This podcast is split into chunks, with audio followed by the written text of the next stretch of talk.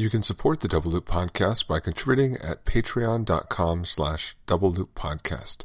Thank you to our supporters, and we hope you enjoy the show.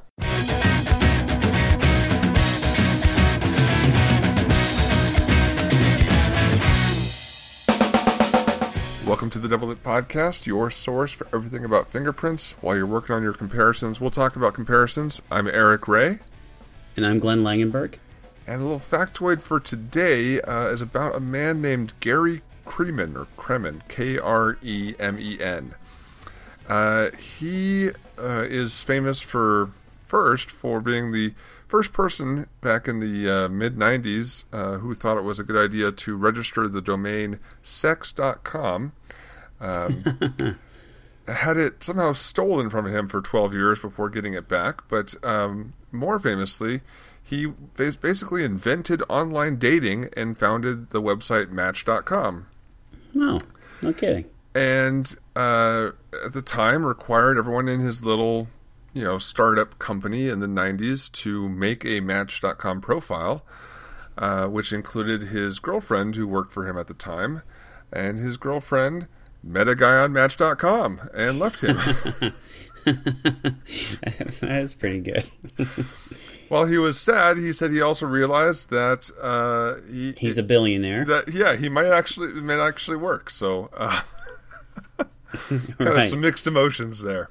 Right. But I thought that was kind of a funny little factoid about the beginnings of the internet and a little story about Match.com. So, all right, Glenn, how you been?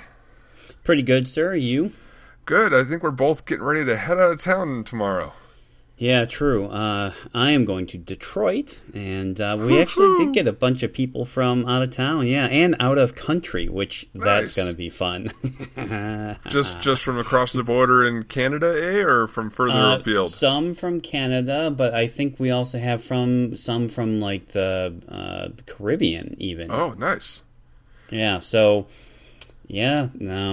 We'll be going through Detroit. Sounds good. I'm heading a bit further north up to Anchorage. So wowza! Yeah, I'm definitely looking to see the sights and take in some of the amazing views that Alaska has to offer. Yeah, my first trip up there. My dad's got plenty of stories of from when he was in the Air Force of having different missions basically layovers in Alaska, but it'll be the first time for me, so definitely excited about that. Yeah, that sounds really cool. And take some pictures and share some stories. Yeah, that's the plan. Go wrestle a Kodiak. I'm gonna try to avoid the wildlife. Yep, indeed. Wow, that sounds pretty cool. And again, how amazing is that? You get to go up there to teach fingerprints. Yeah, I was showing my wife a map of everywhere I've been because of fingerprints, and I feel really fortunate that this this kind of goof that landed me in this field has taken me to so many different places. So between conferences and teaching, I've definitely seen places and met people I definitely would not have been able to do otherwise, and just kind of smile at that. I'm really fortunate. Yeah, I hear you, man. So what do you want to talk about? We have a guest here we're going to interview for most of the show, but you said you wanted to talk about something else here real quick first. Right, wanted to clear the air on something. So in a last episode or a previous episode, we had talked about this issue going on in Illinois. There was quickly recap. As we've discussed in other episodes, Chicago PD has had some issues with their local defense attorneys. They were attending pretrial interviews. They really weren't answering questions if they were outside of anything about the case. They weren't going to answer any scientific foundation questions about research error rates, validation studies, anything about the process or the foundation of the science. They would quit the interview and walk out if the questions continued. And so I was at a recent conference, and the head public defender, Brendan Max, was sharing a letter from Illinois State Police essentially was saying the same thing. It was from the director, and it was basically saying that pretrial interviews will be limited only to case questions or what happened in the case, and not foundational reliability issues, etc. And you and I were both surprised by that, because we've known ISP examiners for we've known many of them over many years. Yeah. And it was very surprising that this laboratory would take this position, or at least this director. And I think my comments were aimed towards that director specifically, because I know those examiners can handle those kinds of questions, and they do. Illinois, their state lab has a long history of being a leader. Yeah, I mean, they were, I believe, the first crime lab in the country to be accredited. Back in and their big trainer guy, David Grieve, was their JFI. Oh, absolutely, a famous international instructor. I think that was the big surprise. I mean, I was, when you told me about that, I was floored. I had, because I've met a good number of those guys at a conference a few years ago. We interviewed them on podcast. Yeah, exactly, and. Yeah, we were surprised, but again, I think our comments were directed towards the director himself.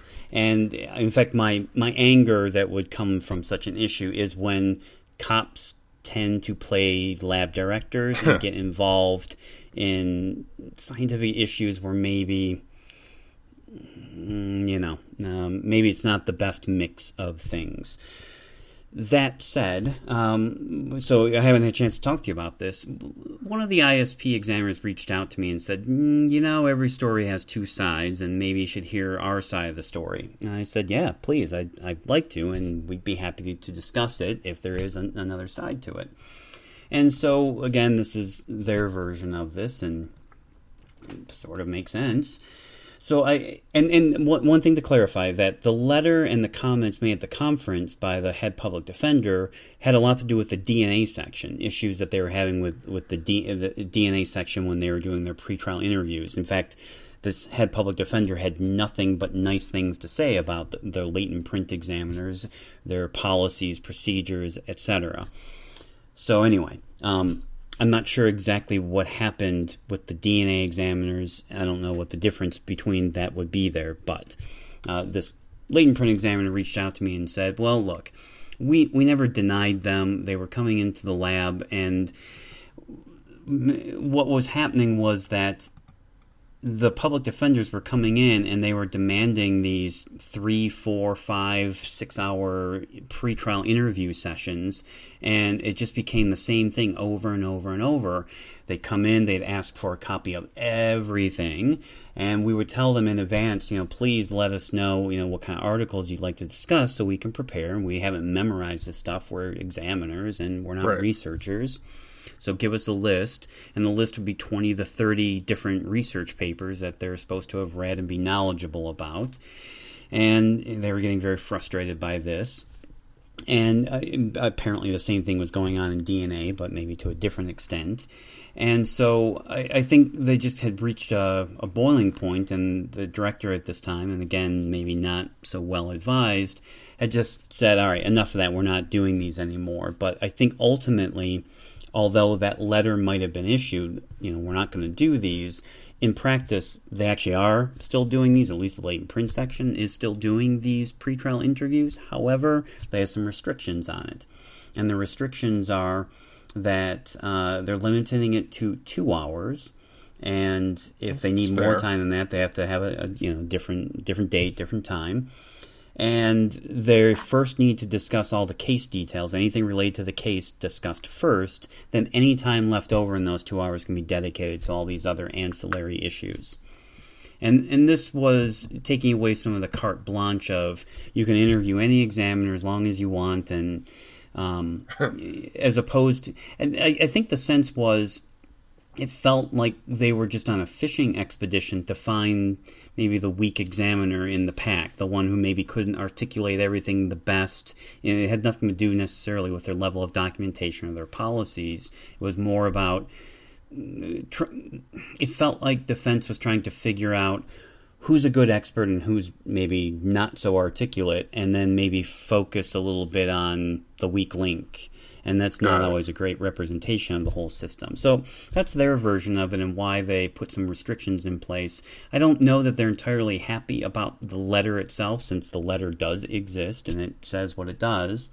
And again, it might not have been reflective of them. It may have been, as I had said in the other episode, I think it had something to do more with DNA and maybe more reflective of some of those challenges. But regardless, it didn't matter, because my point being, this letter is out there, and the head public defender is making a lot of hay with it. And again, it fit right in with what Chicago PD was doing. And the difference being is that ISP examiners can answer those questions. They can. Right. Chicago PD examiners did not seem able to answer those questions. Got it. So it's... Yeah, I mean, and I fully understand the limitations of it, which is 2 hours as a limit. I can't think of any case where I was in for 2 hours straight. You know, the one that we've talked about quite a bit on, inconclusive with similarities. You know, I think over time ended up being 2 or 3 hours of interviews with prosecutor and defense kind of combined. But yeah, if they're trying to do like 4 or 5 hour stretches, I can see that being, a bit excessive. Yeah, I mean, especially since there's pressure on them to get, their cases out and their, their production laboratory. So if that is the case, and that there was more of abuse of, just abusing their goodwill a bit and taking things a little too far. Right.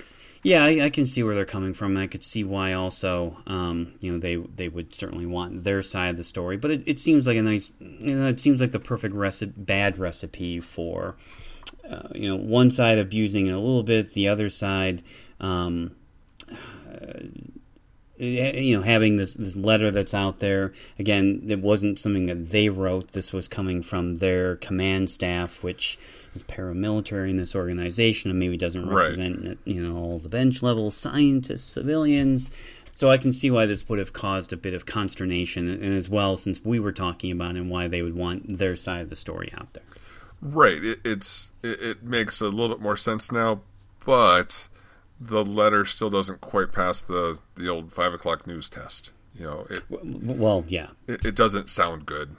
Well, yeah, and especially if their side of the story is not being heard, their background to it, then it in a vacuum, absolutely. It sounds like, a paramilitary forensic organization trying to avoid being transparent. And I don't think that's the case at all, but that's the perception, unfortunately. Right. Well, let's switch over to continuing on our discussion from the last episode, where you and I and our somewhat limited knowledge on accreditation with this new ANAB thing coming through, and actually talk to an expert on this. So we'll kind of cut now and switch over to our interview with Anya. All right, so I'd like to welcome our guest today. We're very pleased to have an expert in accreditation. In the last episode, Eric, you and I both admitted we are not experts in this. This is not really our domain, but we were just plowing through some of the potential changes that were coming with the change from ASCLD/LAB being merged with ANAB, and we discussed this all in the last episode. And one of the things that, Eric, as you know, we were trying to figure out what sort of changes will be impacting fingerprint examiners, whether it's documentation, reporting, or some of the other procedural things that we might have to consider. And so today we have an expert with us, and we're pleased to welcome Anya Einzeln. Anya is from, Anya originally worked at ASCLD/LAB, I believe, and then when they merged into ANAB, joined ANAB, but then has since retired, sort of, but then is still working for ANAB and doing instructing. And she is instructing the assessor courses. So, Anya, welcome. Thank you very much. And we are really looking forward to having an expert today to bounce some questions off. You don't know this, Anya, but I took my assessor class with you. You were actually my my instructor when I went through assessor training back when we went to the ISO. Well, I hope you forgive me for all the silly jokes that I told in class. I will say that I was very trepidatious to take the course. I really was not looking forward to it. And then about 10 minutes in, I went, oh, this is the perfect person teaching this class. You love quality assurance, and you are good at it, and you are passionate about it, and it shows in your teaching. Thank you. Actually, if we don't mind getting in a little bit into your background, how did you get into quality assurance and how did you join ASCLD/LAB and do the teaching? Absolutely. I'm happy to share that background information. So having worked for 10 years with ASCLD/LAB, now known as ANAB, prior to that, I actually worked at the FBI laboratory. So I worked both in Washington, D.C., as well as their new facility in Quantico, Virginia. But actually, my quality assurance backgrounds began even before then. I ran a destructive testing laboratory in I love the name of that. in a large corporation that manufactured items. So I had the opportunity to use a little bit of my engineering background, a little bit of my chemistry background, a lot of my scientific background to run that testing laboratory. And the corporation itself was pursuing the Malcolm Baldrige Award, and the kind of back way that I came into forensic science with that scientific experience, the back way I came in was they were moving my position from just south of Baltimore, Maryland to the beautiful countryside of Pennsylvania, which was unfortunately in the middle of nowhere. And I really didn't have an interest as a young 20-something to be moving out to join lots of cows and pigs, which are wonderful, wonderful animals, but not really something you want to do when you're in your 20s. So I actually at that point decided that it was my time to provide some public service. So I looked at a lot of the different federal agencies and state agencies in the Washington, D.C. area, and the FBI laboratory just happened to have an opening at that point for a chemist because they hadn't actually created the position of quality assurance specialist at that time. So they were hiring folks with strong scientific backgrounds and asking them to help coach the laboratory through the process of developing a quality system and getting that laboratory accredited for the first time, which it did 2 years after I was hired. So they were able to achieve their now what we call ASCLD/LAB legacy accreditation in 1998. So that was one of my big, big projects for the first 2 years of my career with the FBI. And was this something that you thought, I really do enjoy quality assurance, that this is something that I'm passionate about and could do as a career? Absolutely. This is something I definitely enjoyed. I realized you needed to have a certain temperament, a certain ability to get along with folks, a certain ability to push back at times and basically say, okay, I understand your fear. I understand, but you can't tell them the word fear because a lot of people get upset when they say, oh, well, you're just fearful of that. So it's kind of taking that step back saying, yeah, this is going to be a little uncomfortable, but let's talk about why you're uncomfortable about this and let's compare the forensic community to the worldwide community and see all the transitions they've been going through, and then recognizing that it was equally important for the forensic science community to also begin that journey and embrace that process. Yeah, that's really fantastic, and I think you're absolutely right. I mean, you are generally no one is ever happy to get a phone call from you. I assume when you're the quality manager, they're generally not looking forward to a meeting with you.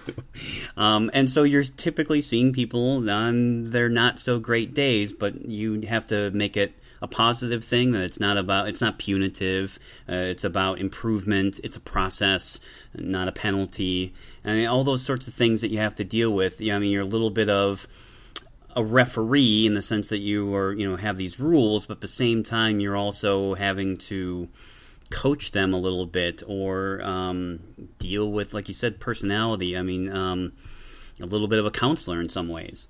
Most definitely. And just helping them feel a little bit more comfortable. And many times it's just giving them that additional piece of information they needed to put part A and now connect it to part B. So yeah, that's a big part of the conversations. And just sometimes also for your listeners who may have young children, sometimes you just need to let people kind of thrash around with it for a while and be upset and you know, throw their papers down on the table and go from there. And then once they realize, okay, yeah, all right, let's go ahead and have the serious conversation and just let them, I jokingly call it, go through the 7 stages of grief. Yes, we need to go through the process of recognizing, yeah, things aren't how we've always done them. Things are changing. And in the latent print community, I think the case in Pennsylvania was one of the larger drivers that helped the latent community in general be aware of how these changes are now going to impact them.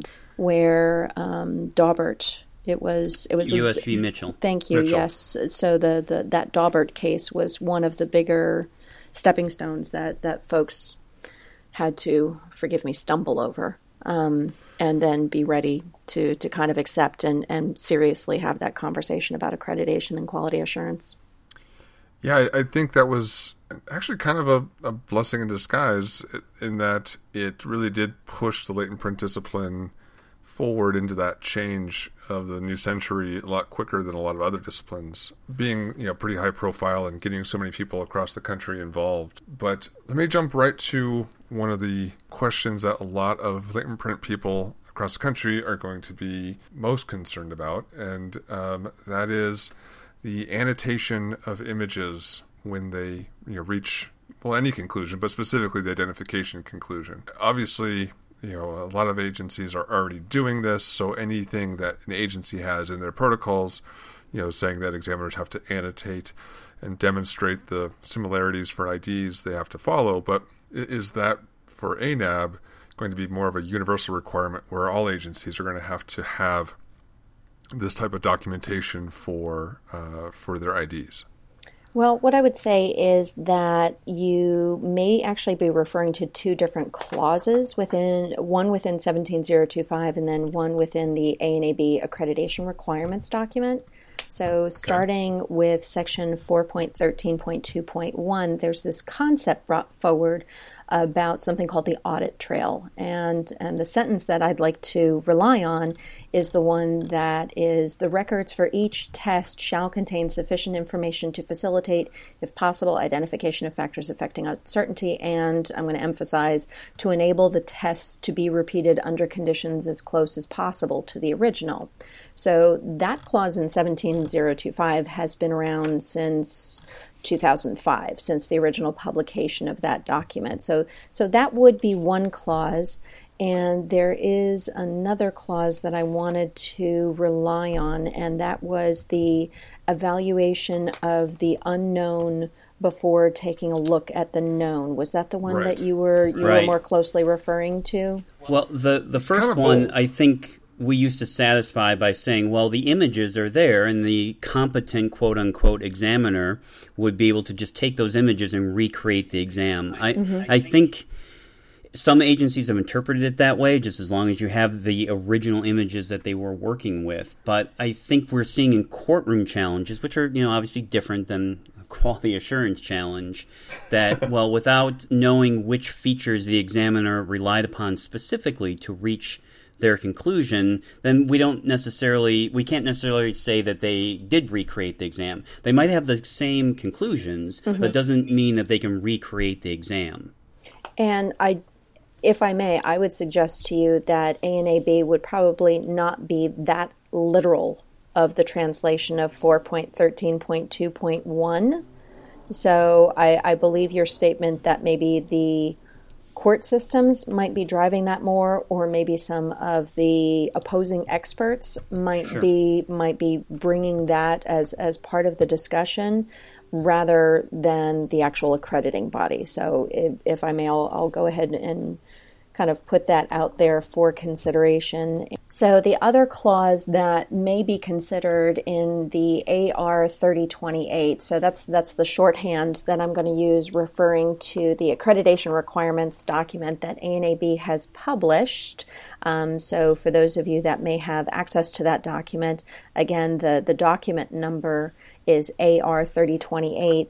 Clause would be Section 5.4.1.2, which states all test methods that involve the comparison of an unknown to a known shall require the evaluation of the unknown item to identify characteristics suitable for comparison, and if applicable, characteristics suitable for statistical rarity calculations prior to the comparison of one or more known items.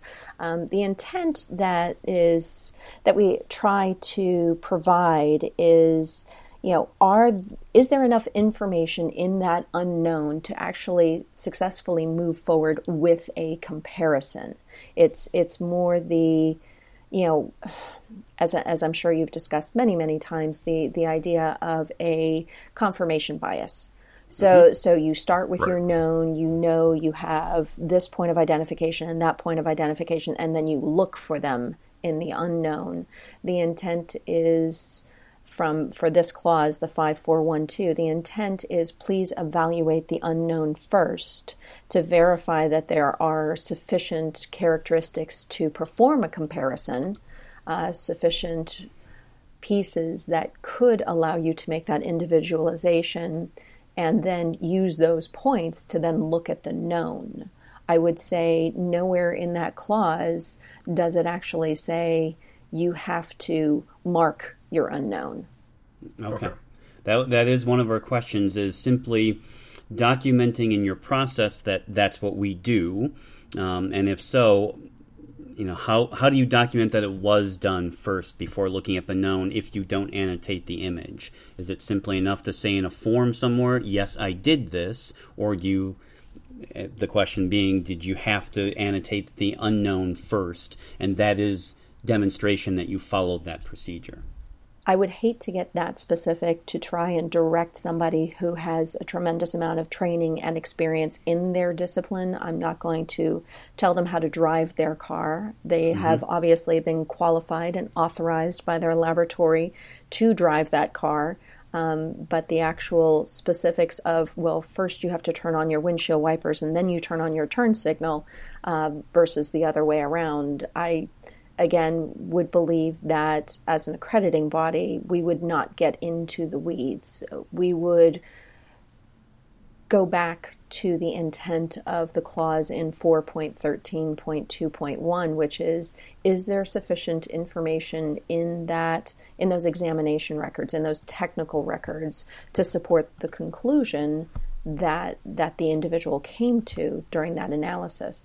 I would like to just briefly highlight note number 2, which is under section 5.4.1.2. This requirement is not focused on the process of assessing an unknown in order to identify evidence that will be subject to further comparison. In these circumstances, it may be appropriate to perform a preliminary characterization of the known sample prior to the assessment of the unknown. So, in other words, right. if I see, yes, it's a whirl, or no, this person only has loops, you know, then I can start with my known, kind of getting those general characteristics before going to the unknown. But it's really not meant to drive down to that level of detail of, yes, you must mark this. It could be sure. done in a narrative format. It could be, you know, however that particular analyst feels most comfortable collecting information about the unknown before migrating over to the known to say, here, these are my areas of similarity. Right. So if an analyst, let's say, had a worksheet, and the worksheet said analysis of latent print, mm-hmm. So they check that box that they did that, and next to that they indicate that the print has sufficient features to continue to a comparison phase. Again, they check that, and perhaps even there they describe, level 1 detail, pattern type, level 2 detail. Sufficient or something, maybe even X number of minutia or features, even if they don't annotate them, and third level detail, yes, no, whatever. that would, in the spirit of that requirement, they would hit that because they have demonstrated through objective evidence that they did this process before looking at the known print, correct? Yes. The only area that I'm going to pause on for a moment, and I think we unfortunately are all guilty of it, is once you create a form and you make it easy to fill out, not that I'm saying you should make forms difficult to fill out, but the intent is if you're going to create a form that just requires yes, no, you know, think about if you're doing a technical review, think about, you know, if you're doing a verification, is there some type of a form that you're being asked to fill out? And then you kind of autopilot it. You know, think about doing a course evaluation and you've got ones on one side and fives on the other side and you say, okay, the teacher was nice or you know, the instructor was helpful. Okay, I'm going to give them all fives. And you don't actually read all of the elements of what you're actually evaluating. You're just going to say, hey, I'm just going to mark them all five, which is why I adore those surveys that say, hey, you need to check number 2 for us to verify that you're actually reading this form or this evaluation. So I think it's kind of fun when they put one of those in. But my only pause of creating a form is that rote filling out of the form rather than the thoughtful consideration of what did I actually do during this process. So that would be my pause.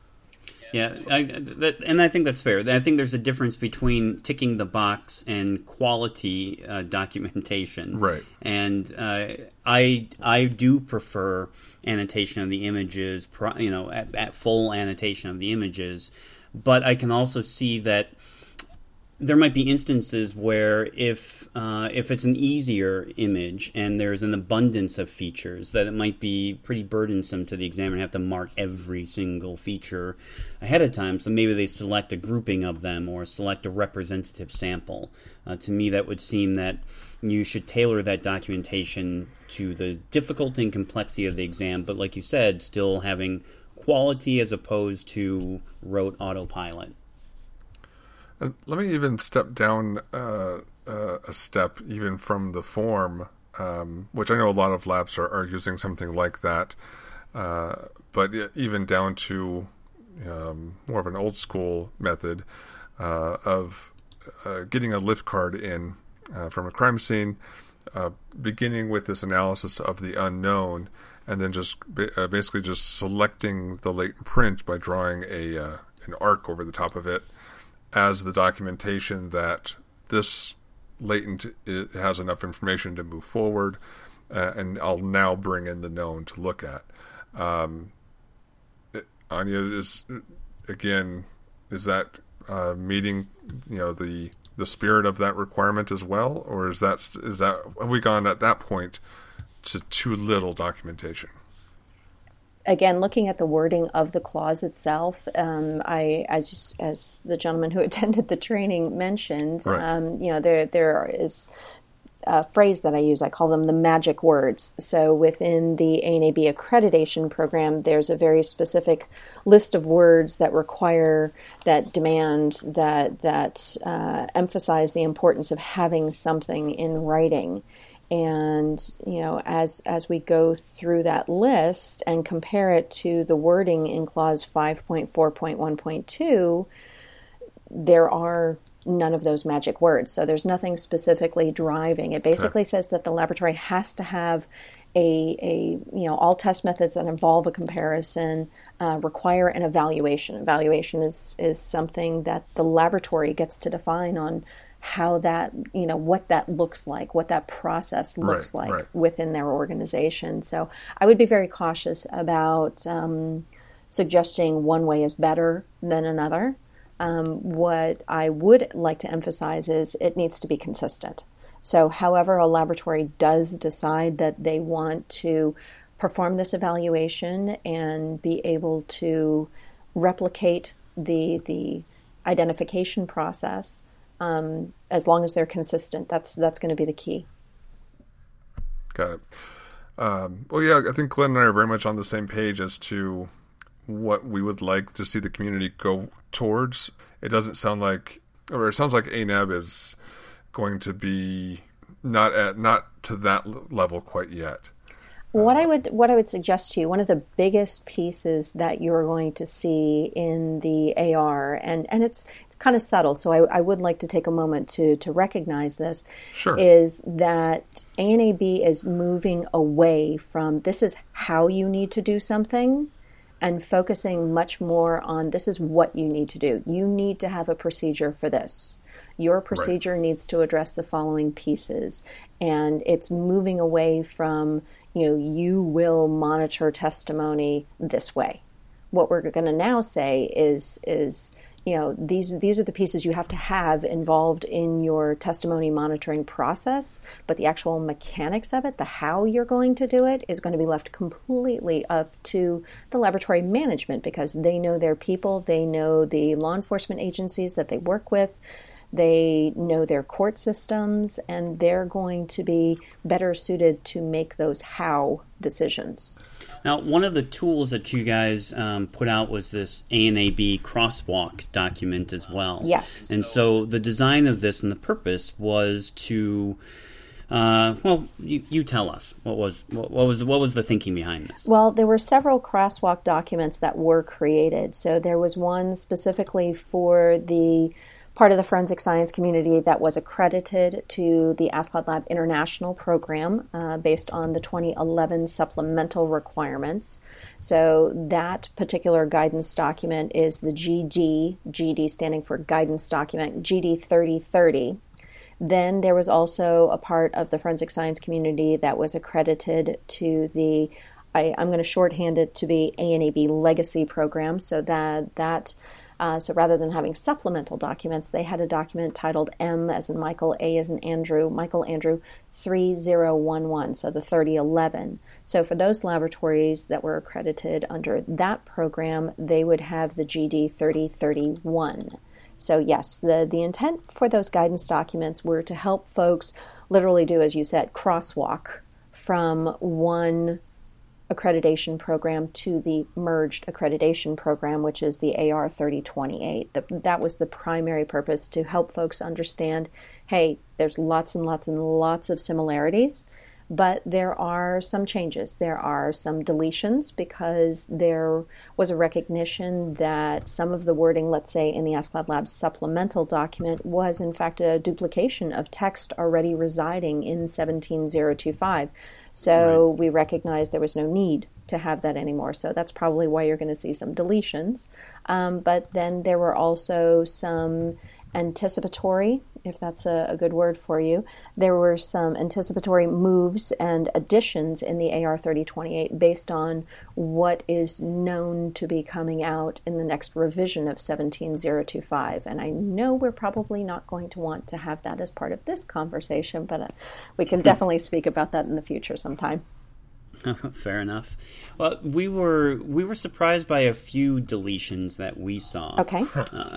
One of the ones was not terribly surprising, but there were a few things in there, and we saw that the supplemental latent print section, Appendix C, was dropped from the ASCLD/LAB supplemental, and when we looked at it, we thought that most of that dealt with documentation of the examination, that you have to have specific records that allow the recreation of the examination. That seemed to be covered under other things. Correct.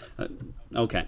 But the one that did surprise us the most was the administrative review. We didn't see that anywhere, and it looked like that had been dropped. Is that our understanding then? Correct. Administrative review is not located in the AR 3028, and the decision behind that was had multiple sources.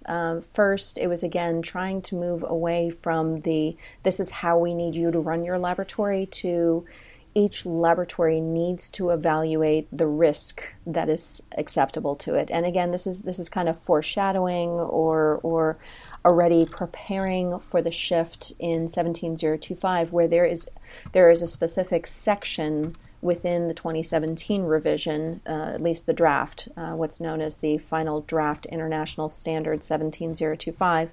Within that document, there's a section titled Risk.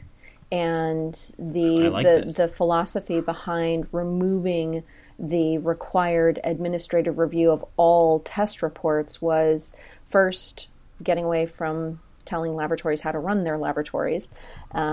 Again, walking, carefully backing out of the, this is how you should run your lab, and focusing more on each laboratory needs to evaluate how much risk is acceptable. If you think somebody who is a newly minted analyst in latent prints or a newly qualified crime scene person, and you think that their reports need a second viewing by an experienced individual, maybe for the first year, then that would be you determining what risk is acceptable. So for you, that person during their first year might still be a little green, might still be cutting their teeth, and having that safeguard, that second pair of eyes come in, allows that newly authorized person to have just a little bit of a comfort level, still a little bit of the training wheels on, even though they have been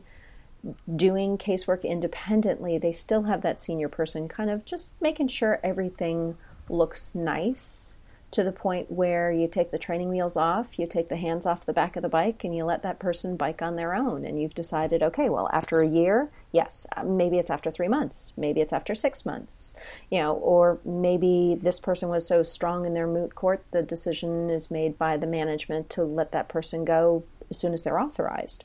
Sure. Some folks are just very, very strong and very confident, and you kind of sit back and go, wow, that person's amazing, versus another person might be very technically strong, but maybe administratively would probably benefit from having somebody just reviewing it a little bit, tweaking it here until they truly feel comfortable.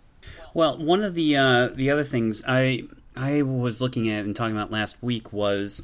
Now, yeah, please, let me explain. I had heard this from various examiners until I had a chance to look at the actual requirements. And one of the things that we had been hearing was that any methods that you use must be reported in the report. So if I, for example, get an item of evidence in for latent print processing, and I'm authorized in that category of testing, and so I do superglue fuming, and I do some dye stain on it, and I do some powdering, that all methods used must be declared in the report. But when we looked at the requirements, we didn't see that in there. Is this a misunderstanding of examiners, or are we missing it, or... where is this coming from? Where is that conversation coming from? Absolutely. Yeah. And I think I might have an idea of where folks are reading this, interpreting this, and feeling this. So if you were to look back at the 2011, the ASCLD/LAB International 2011 Supplemental Requirements in Section 5.10, there were three options given under Section 5.10.1. And in the note, it actually outlines three possible options that the laboratory can avail themselves of when it comes to demonstrating compliance with sections 5.10.2 and 5.10.3 in 17025. So more specifically, if you look at 5.10.2, the introductory wording is the test report shall include at least the following information unless the laboratory has a valid reason for not doing so. And item number E, as in Edward, states identification of the method used. Mm-hmm. So in the 2011 interpretation, it allowed three options. So option one, number one, was to include all the information listed under 5.10.2 and 5.10.3. Option two was to generate the test report along with an appendix or an annex that would go with the test report that would include all the information required in 5.10.2 and 5.10.3. Option number three, which quite a few folks may have availed themselves of, was to ensure that any items not addressed in the test report would be included in the examination records. Mm-hmm. So now, as we migrate from the 2011 supplemental into the AR 3028, that option was taken off the table. It is no longer in the AR 3028. So my best guess is that because that note is not included, was not carried forward from the ASCLD/LAB supplemental into the AR 3028, that there is now a belief that I have to indicate the method used. Now, what I'm going to do is very cautiously, very carefully. It will still be misunderstood. Don't worry. Of course it will still misunderstand, but I appreciate your candor. What I would like to do is, again, in the introduction of the wording in 510.2, it states, unless the laboratory has a valid reason for not doing so. So A, right. That's one option. If the laboratory says the customer does not receive any value from me spending a paragraph or a bulleted list explaining every possible processing method that I may have used during the course of the analysis. So again, the laboratory may state this is a valid reason for not doing so because it doesn't help the customer. The other possible... I'm sorry to interrupt, but that would be stated in the QSM then, right? That or sorry, quality systems manual. You would expect that in somewhere in your quality systems manual, not in the report. That valid statement you just referred to? Well, again, the intent behind Section 5.10 is this is how you're communicating information to your customer. Right. So if the laboratory management evaluates the situation and realizes the law enforcement community does not receive any value from having every method listed in the test report, basically the detective just wants to know if it was John Smith's fingerprints. Yeah. Me telling them every single processing method that I used and you know the methodology behind my comparison process, they don't care, you know. It's and it's one of those unique things that we within the forensic science community have. We have this very unique relationship with law enforcement, where many times the detectives, the investigators, are relying on the forensic laboratory to make the best choices for the investigator. And this is a very different position than where 17025 comes from, because a very large part of the audience of 17025 is private industry. Sure. So the example that you may remember from training is if you envision yourself being at a doctor's office and the doctor needs to draw some blood because they want to check your cholesterol level. The doctor, who is the customer for the testing laboratory, is directing the testing laboratory, this is the test I need you to run. Right. Whereas in the forensic community, the law enforcement personnel, the investigators, rely on the forensic laboratory to select the best and most appropriate method. And however you did it, I'm sure you did it well, and I just need to know if it's John Smith's fingerprints. So it's this... kind of two different worlds between a typical customer in the rest of the world versus a customer in the forensic science community, and the fact that 17025 was primarily written with that other customer in mind. So, but am I right then? We would expect then that statement of we're not putting our methods in the report because they're not useful to the customer. That statement would go in the QSM then, right? Correct. You would be able to state related to item 5.10.2 and 17025 subclause E, our customers do not find value in having that. That might be one. Now, I would hope that the laboratory has a constructive discussion with their assessment team, with their lead assessor, to say, you know, this, based on conversations with our customers, we have found this to be true.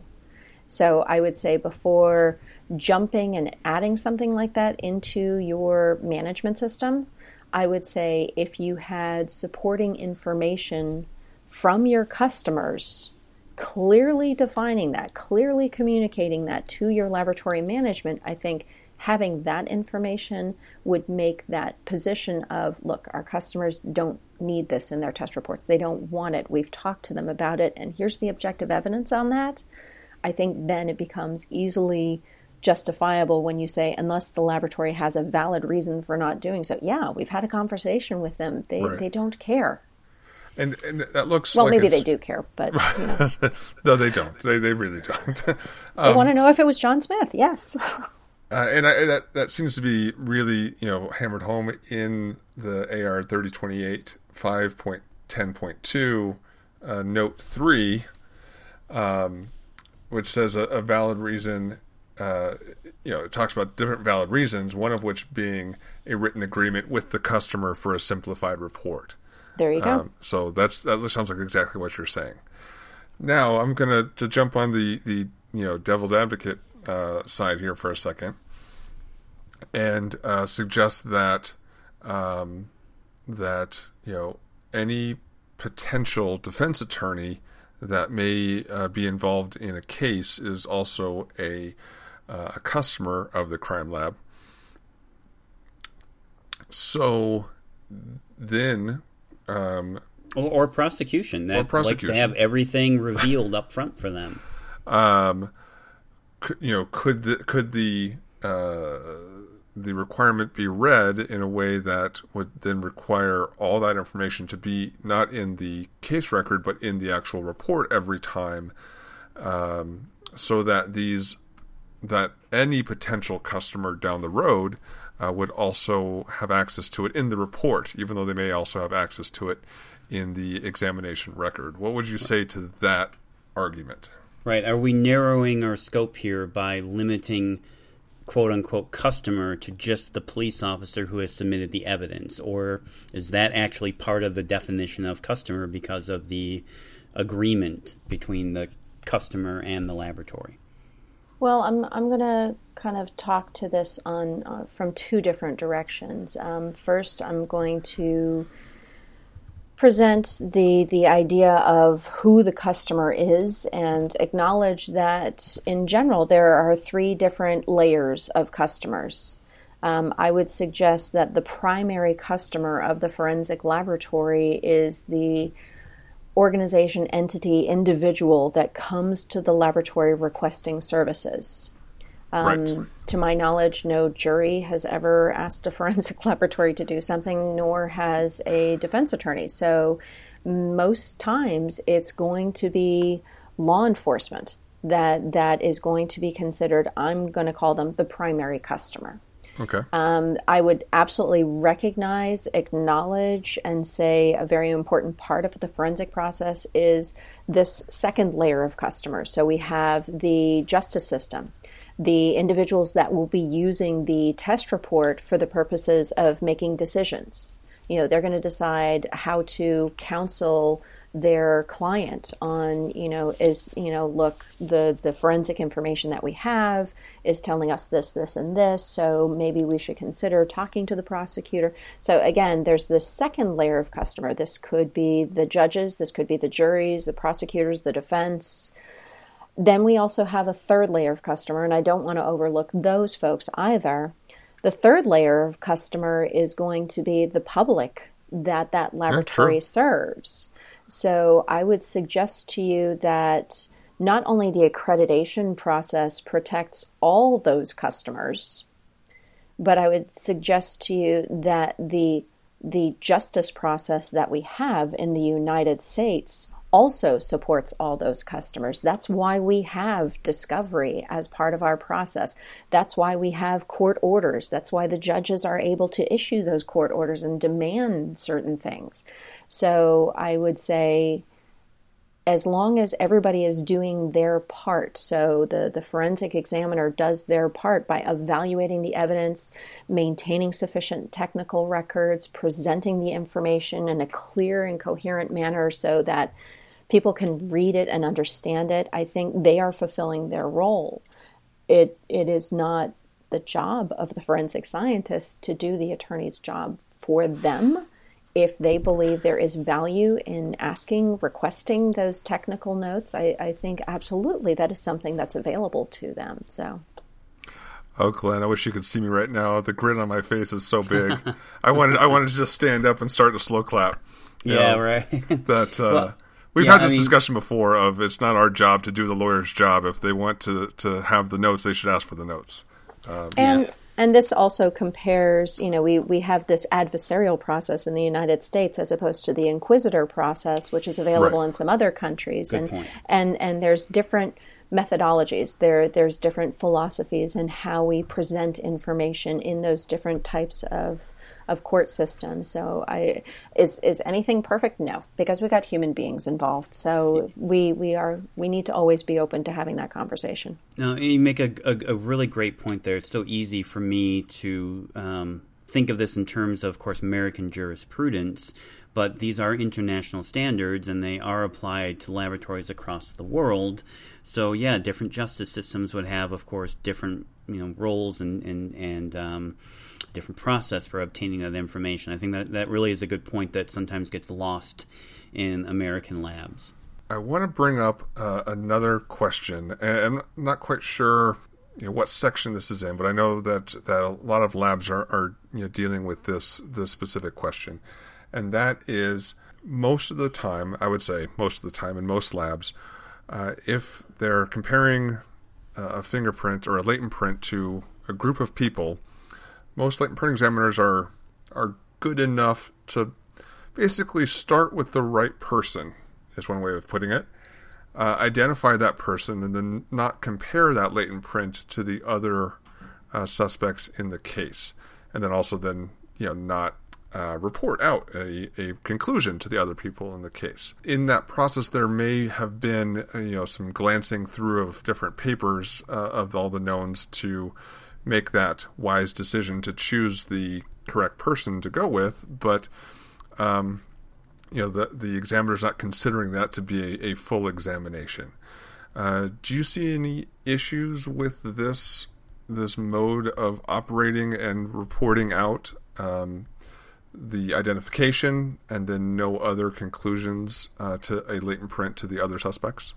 I believe the evidence itself should drive that thought process. Okay. For example, if the analyst receives the lifts from the scene, or if they process the evidence themselves and then begin the comparison process, and they get a feeling that it's basically one person's fingerprints, that only one person was involved here, I think they're probably on pretty firm ground to be able to say, look, once I was able to correlate this to Jane Brown, I recognized there were no other prints that could be compared to. So once I made the identification, it would have been a bit of a futile exercise.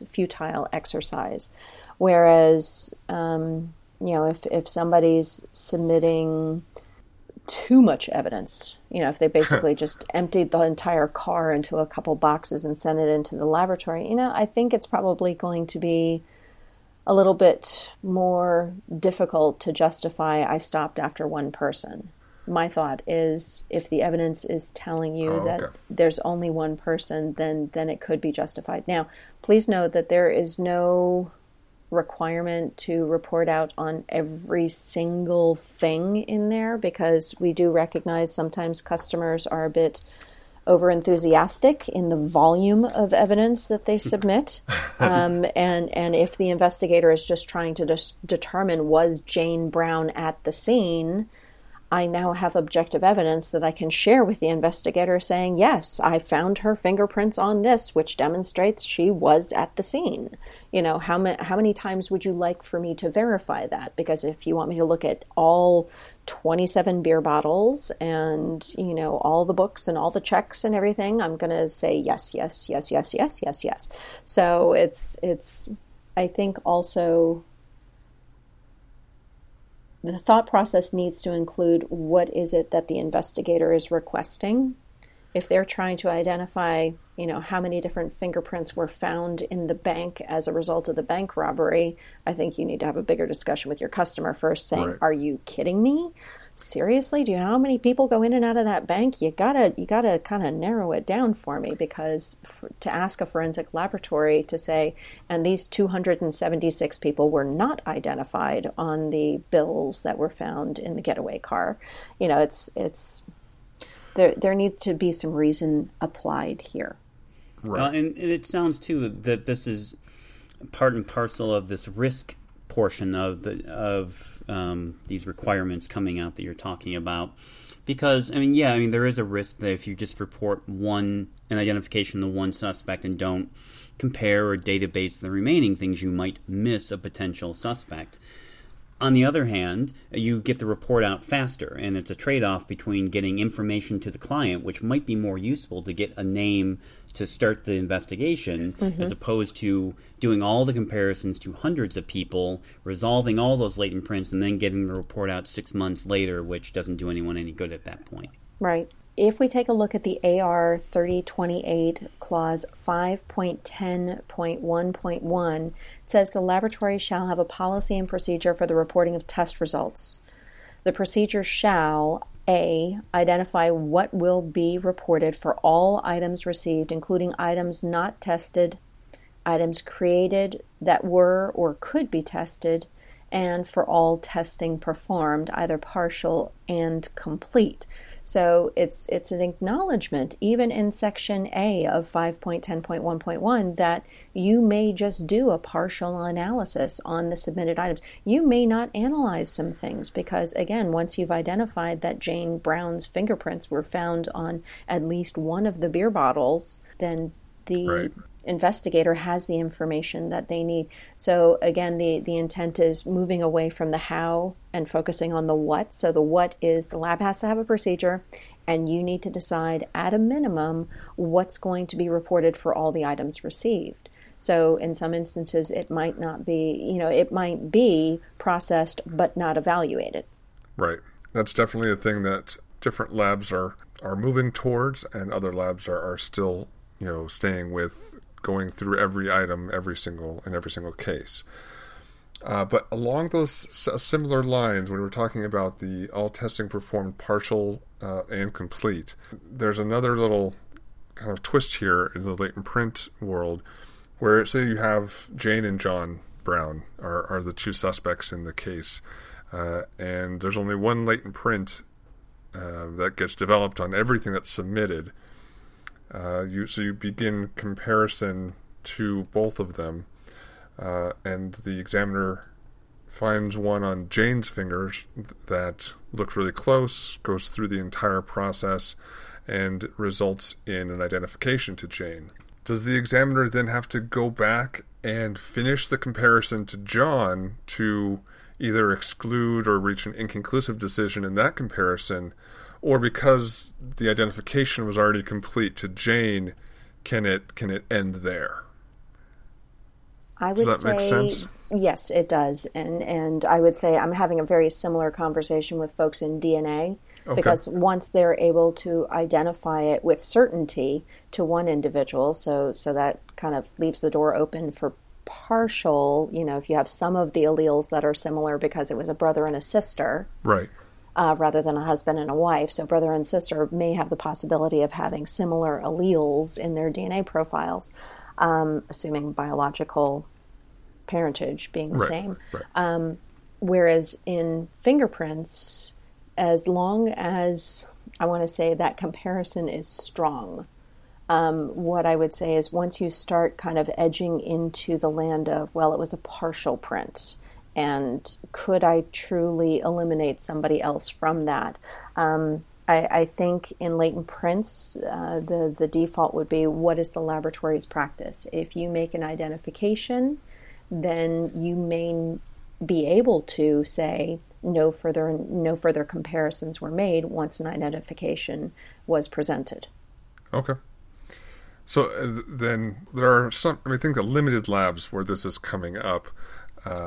And so it just may benefit those labs to have something written into their policy that says something along the lines of, once an identification to one person is reached, then that latent just isn't compared to further people. Additional examinations are unnecessary. Right. Exactly. And now, what I would like to present to you as part of the thought process is in previous versions of the proficiency testing requirements from ASCLD/LAB International, there was actually wording in the clauses that expected the individuals to complete their proficiency tests rather than take, what was the exact wording? The wording was something to the effect of, rather than follow procedures to support expediency or you know, basically the practice was, if you can identify the person with three prints,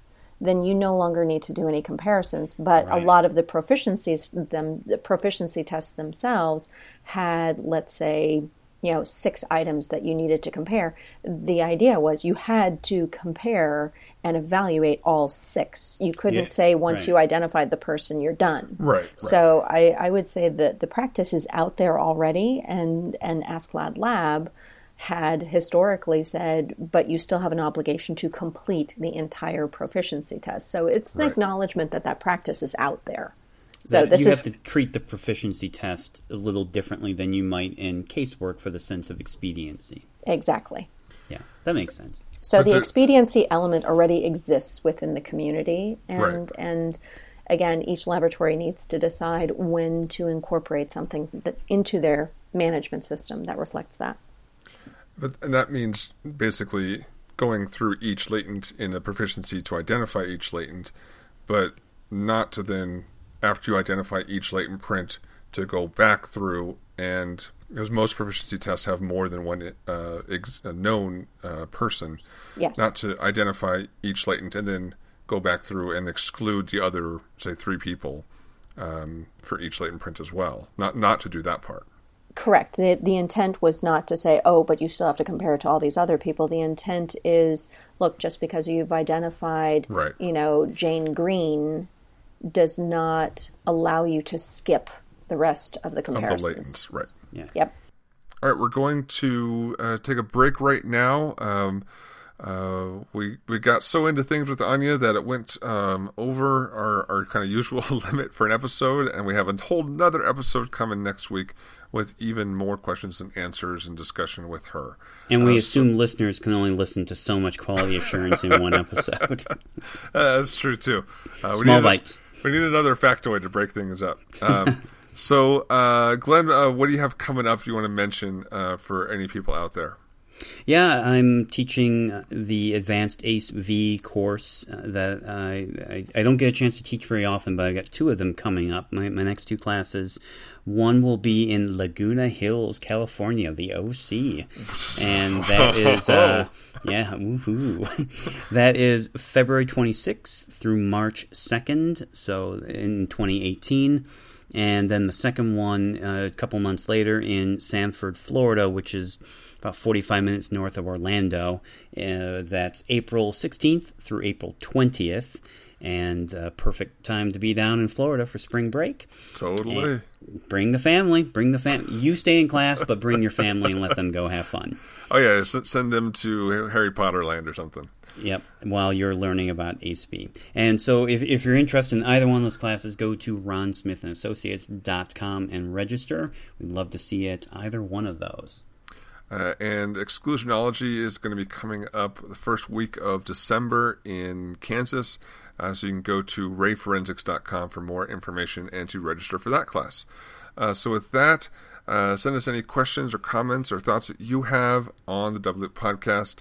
The situation in Illinois, or any of this stuff that we have with Anya about accreditation, Glenn at eliteforensicservices.com or Eric at rayforensics.com.